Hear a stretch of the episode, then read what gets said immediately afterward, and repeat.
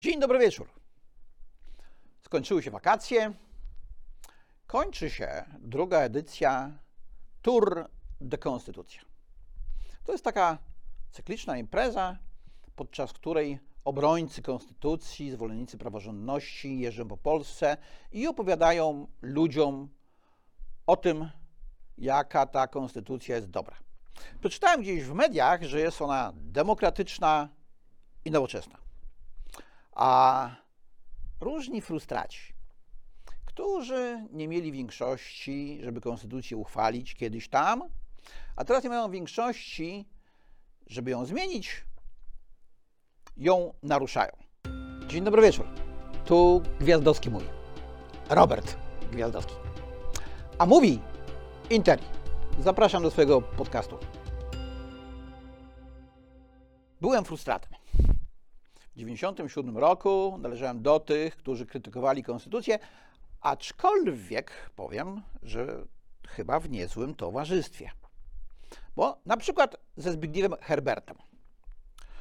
Poeta zwracał głównie uwagę na język, którym ta konstytucja była napisana, z którym mamy do dzisiaj problemy. Z wykładnią słów, które zostały użyte. Ale, mimo że nie był prawnikiem, zwrócił też uwagę na to, że konstytucja zbyt często odsyła do ustaw, których treść jest jeszcze nieznana. I z tym mamy problem jeszcze większy. Czy konstytucja jest nowoczesna? To nie wiem. Natomiast zastanówmy się nad tą jej demokratycznością. Mamy pewne doświadczenia, bo nasza konstytucja majowa, ta pierwsza w Europie, druga na świecie, została uchwalona w drodze takiego trochę quasi zamachu stanu. 3 maja, wtedy jak większość posłów pojechała już do domu na święta Wielkiej Nocy. Nie, nie było pendolino ani samolotów, więc taka podróż trochę trwała. I właśnie wtedy mniejszość uchwaliła konstytucję. Ciekawostka od razu. Dziś wielu postępowych intelektualistów kręci nosem, że ta konstytucja to była za mało postępowa. Nie była nowoczesna, bo utrzymywała pańszczyznę, dominującą rolę Kościoła katolickiego. Wszystko racja. Problem polega na tym, że owszem, Wielka Brytania, Niderlandy w Europie czy Stany Zjednoczone w Ameryce budowały bardziej nowoczesny system polityczny, no ale kapitalistyczny. A ci dzisiejsi intelektualiści, którzy krytykują Konstytucję 3 maja, to oni krytykują też kapitalizm. A przecież wtedy, gdy uchwalano tę konstytucję, Karol Marx się jeszcze nie urodził. Więc trudno było uchwalić konstytucję bardziej postępową. No, można było się postarać, wprowadzić pewne mechanizmy, tak postępowe, jak Maksymilian Robespierre wprowadził we Francji, czyli gilotynę dla tych, którzy byli przeciwnikami postępu. Wróćmy jednak do naszej konstytucji, tej dzisiaj obowiązującej. Zaczęło się od tego, że w roku 1989 przy okrągłym stole e, rządzący wówczas komuniści i opozycja demokratyczna umówili się co do tego, że zaczną zmieniać państwo. Odbyły się wybory, słynne wybory czerwcowe. Wybory polegały na tym, że wybrano w demokratyczny sposób 35% posłów. 65% wybrano po staremu, czyli tak naprawdę mianowali ich komuniści. Senat w 100% został wybrany w sposób demokratyczny. No ale taki Sejm nazwany kontraktowym, nie bardzo był legitymizowany do tego, żeby uchwalać konstytucję dla nowego państwa, dla nowej Rzeczpospolitej, więc tylko zmienił starą. jednak projekty nowej konstytucji zaczęły powstawać. W tym Sejmie, tym kontraktowym, powołano komisję konstytucyjną, na czele której stanął Bronisław Geremek. Od razu w Senacie powstała komisja konkurencyjna. Na jej czele stanęła Alicja Grzyśkowiak. Ta druga była konkurencyjna, no bo profesor Geremek zgodził się stanąć na czele komisji konstytucyjnej powołanej w większości przez postkomunistów. Czemu generalnie potem na dobre nie wyszło w tworzeniu nowej konstytucji, nie brał już tak czynnego udziału. Zresztą zdarzenia polityczne nabrały dynamiki i konstytucji oczywiście nie uchwalono. Odbyły się na to wybory prezydenckie, wygrał Lech Wałęsa, Tadeusz Mazowiecki, który przegrał wybory z Kretesem, bo nie wszedł nawet do drugiej rundy, podał się do dymisji. Premierem został Jan Krzysztof Bielecki i zaczęto przygotowania do kolejnych wyborów, teraz już demokratycznych. Rzeczywiście odbyły się w 1991 roku wybory demokratyczne, jedyne wybory demokratyczne, jakie się odbyły w III Rzeczypospolitej. Dlaczego jedyne? No bo nie było żadnych ograniczeń. I to strasznie przeszkadzało naszym politykom, a może politykierom? Po Sejmie pałętali się przedstawiciele jakichś różnych mniejszości, wcale nie narodowych, e, tylko różnych politycznych. Była między innymi Polska Partia Przyjaciół Piwa. To przeszkadzało sformułować rząd i rządzić obywatelami. Znaczy, generalnie obywatele w swoich poglądach politycznych przeszkadzali politykom rządzić sobą. Więc uchwalono nową ordynację wyborczą. Ona wprowadzała próg wyborczy. Partia, żeby uzyskać mandaty w Sejmie, musiała w całej Polsce zgromadzić minimum 5% poparcie, a wcześniej zbierać głosy poparcia. No i za tą ustawą zagłosowało 239 posłów z 460. Była więc większość, ale nieznaczna. Gdyby wybory odbywały się kolejne w terminie konstytucyjnym, czyli po czterech latach od tych 91 roku, to jeszcze ci różni politycy być może byliby w stanie w jakiś sposób się pogrupować, żeby przygotować się do tych wyborów, które moim zdaniem są sprzeczne z konstytucją, bo one nie są proporcjonalne, o czym będzie za moment. Niestety, jeden z takich pałętających się po Sejmie e, posłów złożył wniosek o przegłosowanie wotum nieufności dla rządu Hanny Suchockiej. No i ten wniosek przeszedł. Bo inny poseł zamknął się w toalecie sejmowej, krótko mówiąc, dostał sraczki. Nie wiadomo, czy dostał, ale na głosowanie nie przyszedł. Rząd Hanny Słockiej upadł, Lech Wałęsa rozwiązał Sejm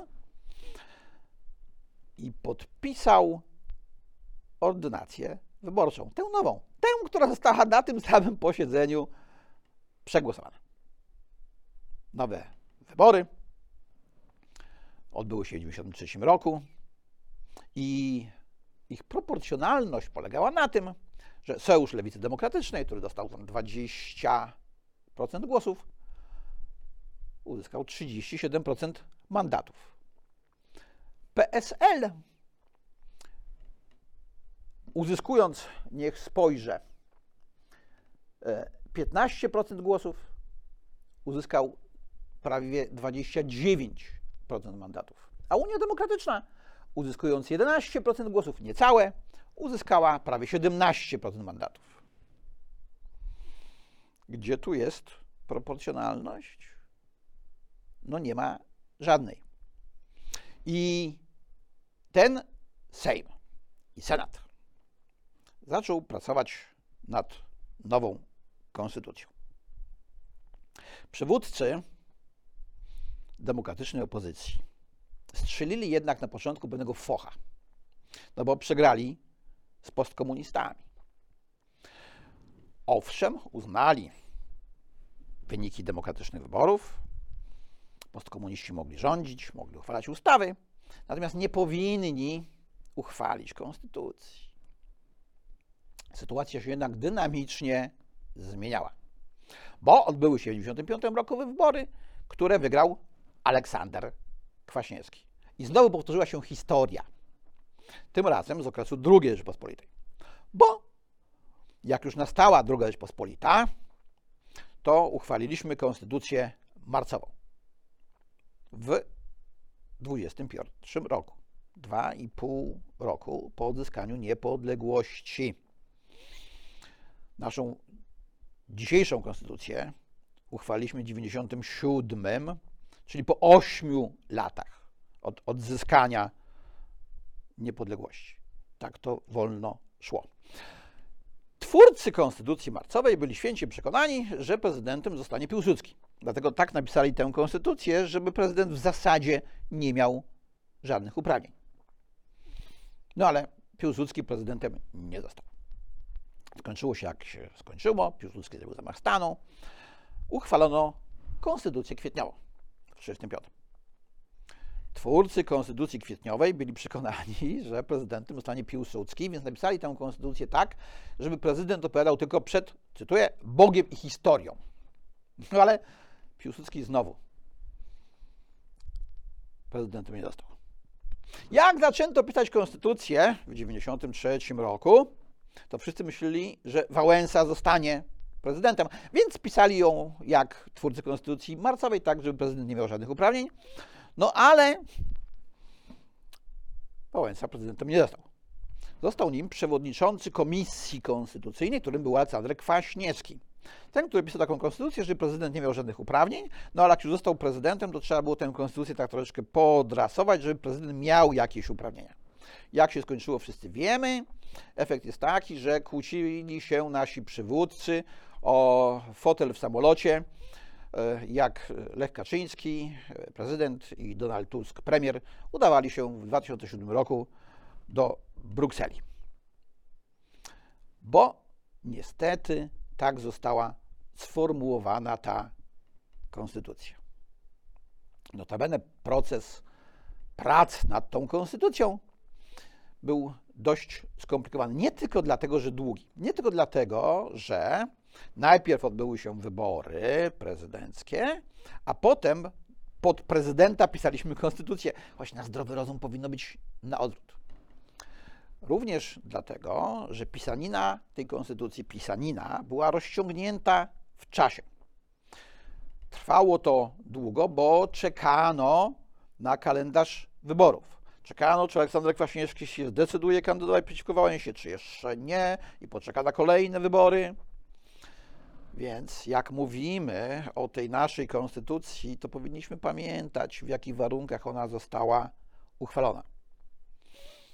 To nie wszystko zostało uchwalona, choć przecież przywódcy Unii Wolności Unia Wolności to partia, która powstała z połączenia Unii Demokratycznej z Kongresem Liberalno-Demokratycznym Donalda Tuska, który w 1993 roku nie dostał się do Sejmu. Przywódcy Unii Wolności nagle zmienili zdanie. I tak jak początkowo uważali, że ci postkomuniści to oni nie mają za bardzo moralnego prawa uchwalać konstytucję, uznali, że jednak mają. Co się stało? Otóż powstała akcja wyborcza Solidarność. Nauczeni doświadczeniami 1993 roku, różni politycy tak zwanych partii prawicowych, którzy z prawicą to niewiele mają wspólnego, ale tak się nazwali dla odróżnienia od lewicowych i od liberałów, zaczęli się jednoczyć. Pojawiły się sondaże. Jak się okazało, że akcja wyborcza Solidarność ma poważną szansę wygrać następne wybory, to przywódcy Unii Wolności zdecydowali się dogadać z komunistami i tę konstytucję uchwalić. Bo doszli do wniosku, i słusznego skądinąd, że potem dogadać się z tą zbieraniną partii tzw. Tak prawicowych będzie im jeszcze trudniej. Święta prawda. No tylko nie mówmy o tym, że e, za konstytucją stała demokratyczna większość. Bo w 1997 roku, gdy konstytucja była uchwalana, tej większości już nie było. Nie tylko dlatego, że w 1993 roku odbyły się wybory, które w sumie były absolutnie nieproporcjonalne. Sondaże z 1997 roku pokazywały, że koalicja, która uchwalała konstytucję, kolejne wybory przegra. No i przegrała. Ale konstytucja została uchwalona. I jest jaka jest. Najpierw musiał jednak zostać osiągnięty tak zwany kompromis wewnętrzny. Kompromis wewnętrzny polegał na tym, że przywódcy SLD byli ze sobą skłóceni. Ta słynna szorstka przyjaźń między Aleksandrem Kwaśniewskim i Leszkiem Lenem. Po drugie, skłóceni byli przywódcy SLD z przywódcami PSL, Polskiego Stronnictwa Ludowego. Oni też mieli różne cele. Po trzecie, trochę skłóceni jednak byli ze sobą przywódcy byłej demokratycznej opozycji skupieni w Unii Wolności. Oni też mieli różne cele. Najpierw układali się w swoim własnym gronie, a potem ułożyli się z innymi. Ale też w obrębie tego Zgromadzenia Narodowego wyłonionego w wyborach 1993 roku. Próby poszukiwania kompromisu zewnętrznego, czyli z jakimiś siłami ówczesnej opozycji, tej pozaparlamentarnej, albo z jakimiś ludźmi, którzy nie byli zaangażowani politycznie po żadnej stronie politycznego sporu, niestety się nie powiodły. Może dlatego, że nawet takich prób nie podejmowano. Generalnie rzecz biorąc, przekonani rozmawiali z przekonanymi. Organizowano konferencje, na których zwolennicy konstytucji, krającego się kompromisu konstytucyjnego, opowiadali, jaka to świetna będzie ta konstytucja. A przeciwnicy konstytucji, z tego jednoczącego się obozu zwanej prawicy, organizowali konferencje, na których okazywało się, że generalnie konstytucja powinna zaczynać się od sformułowania w imię Ojca i Ducha i Syna Świętego. Mieli jeszcze jakieś uwagi co do treści konstytucji, e, poszczególnych rozdziałów, ale nie za duże. Chodziło głównie o inwokację. Inwokację Dei, o preambułę.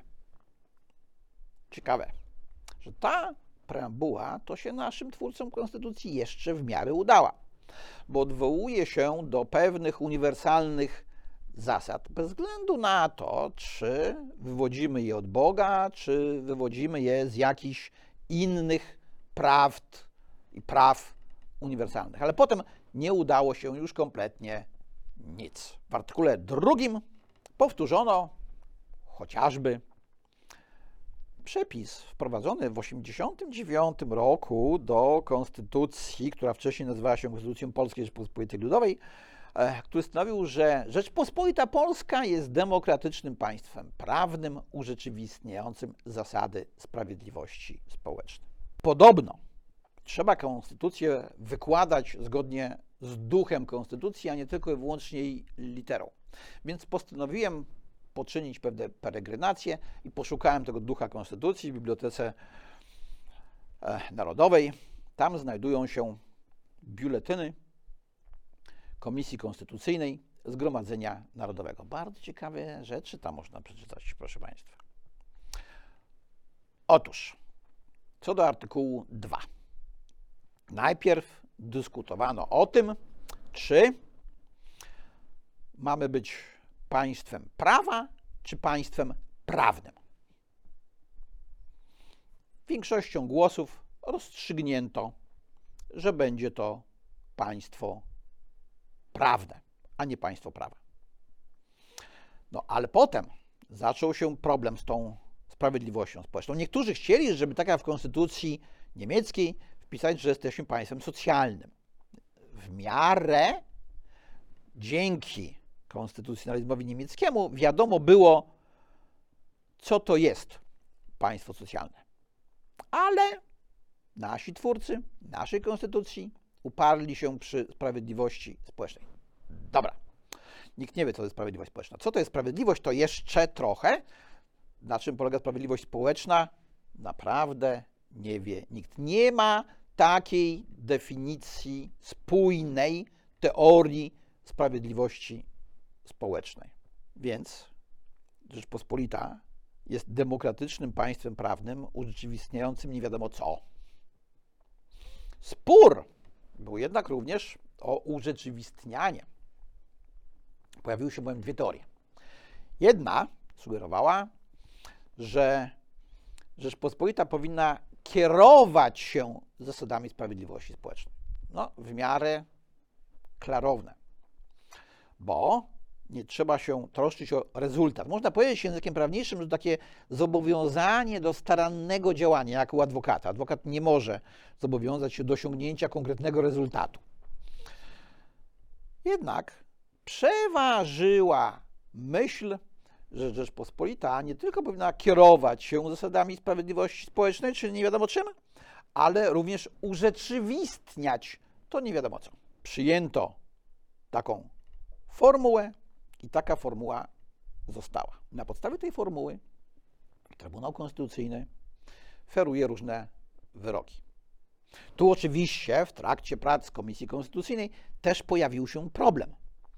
No bo jeżeli Trybunał Konstytucyjny miał wydawać wyroki ostateczne, a tak przewidywała Konstytucja, to jeżeli Rzeczpospolita ma urzeczywistniać zasady sprawiedliwości społecznej, to może Trybunał Konstytucyjny będzie mógł orzekać, że przyjęty budżet państwa albo różnego rodzaju ustawy okołobudżetowe nie urzeczywistniają bynajmniej tej sprawiedliwości społecznej. No bo tu powinniśmy uzyskiwać konkretny jakiś skutek.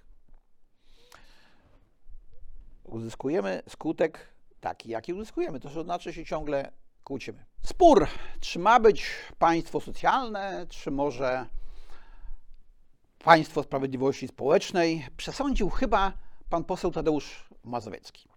Stwierdził mianowicie, że on osobiście wolałby sprawiedliwość społeczną. Kąśliwa uwaga senatora Jerzego Madeja, czy ma być według potrzeb, czy według pracy, nie doczekała się odpowiedzi. I została sprawiedliwość społeczna. Jeszcze poseł Jan Rokita próbował argumentować, że to trochę bez sensu rozróżnienie między urzeczywistnianiem sprawiedliwości a kierowaniem się zasadami sprawiedliwości. I tak naprawdę to, żeby przesądzić, czy mamy się nią kierować, czy ją urzeczywistniać, trzeba przesądzić brzmienie kilku innych artykułów w Konstytucji, na co poseł Ryszard Bugaj odpowiedział, że tym się zajmowała podkomisja, ale poseł Rokita na posiedzeniach podkomisji nie bywał, więc yy, niech już przestanie. I w takiej to miłej atmosferze uchwalano konstytucję. Ale problem frekwencji na posiedzeniach twórców konstytucji, czyli w Komisji Konstytucyjnej, przewijał się wielokrotnie. Trzeba było przerwać obrady, bo ich nie było, bo niektórzy musieli dojechać, ale y, nawet jak dojechali, nawet jak było kworum, członków było 55, 56, w zależności od tego, w którym momencie, y, no to i takich nigdy nie było więcej niż 30 kilku. Jeszcze Andrzej Rzepliński próbował sugerować, że pojęcie urzeczywistniać może wzbudzać problemy interpretacyjne. Ale Andrzej Rzepliński był wówczas przedstawicielem kancelarii prezydenta, a prezydentem był wówczas Lech Wałęsa.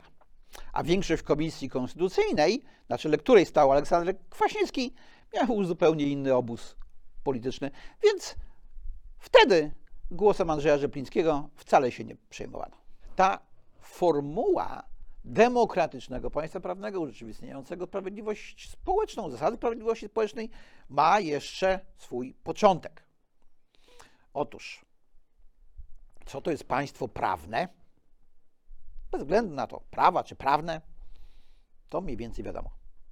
Od czasów Platona, przez Cycerona, Locke'a, Pufendorfa, Kanta, von Humboldta.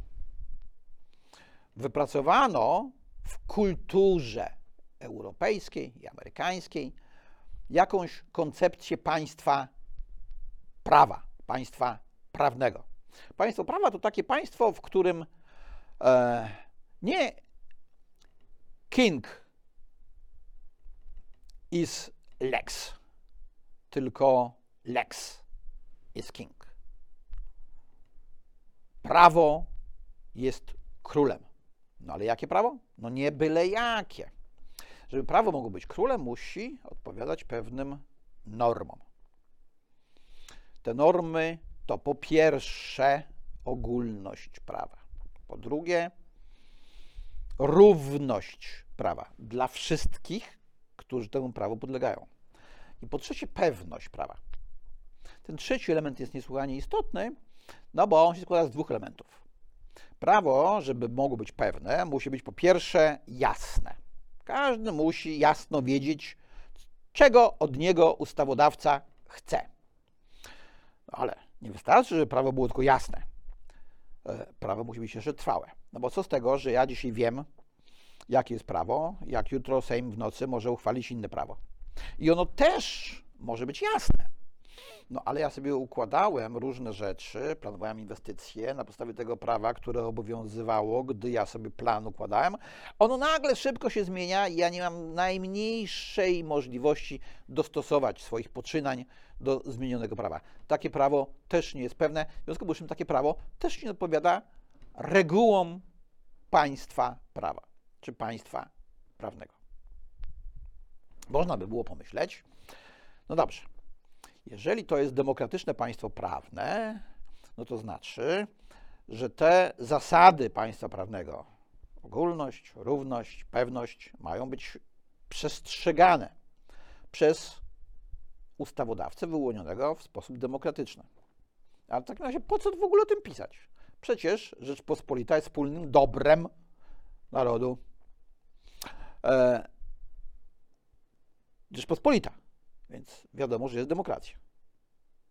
Może więc to demokratyczne państwo prawne stanowi taką furteczkę, żeby demokratycznie wyłoniona większość mogła jednak uchwalać prawa, które nie są ogólne, równe i pewne.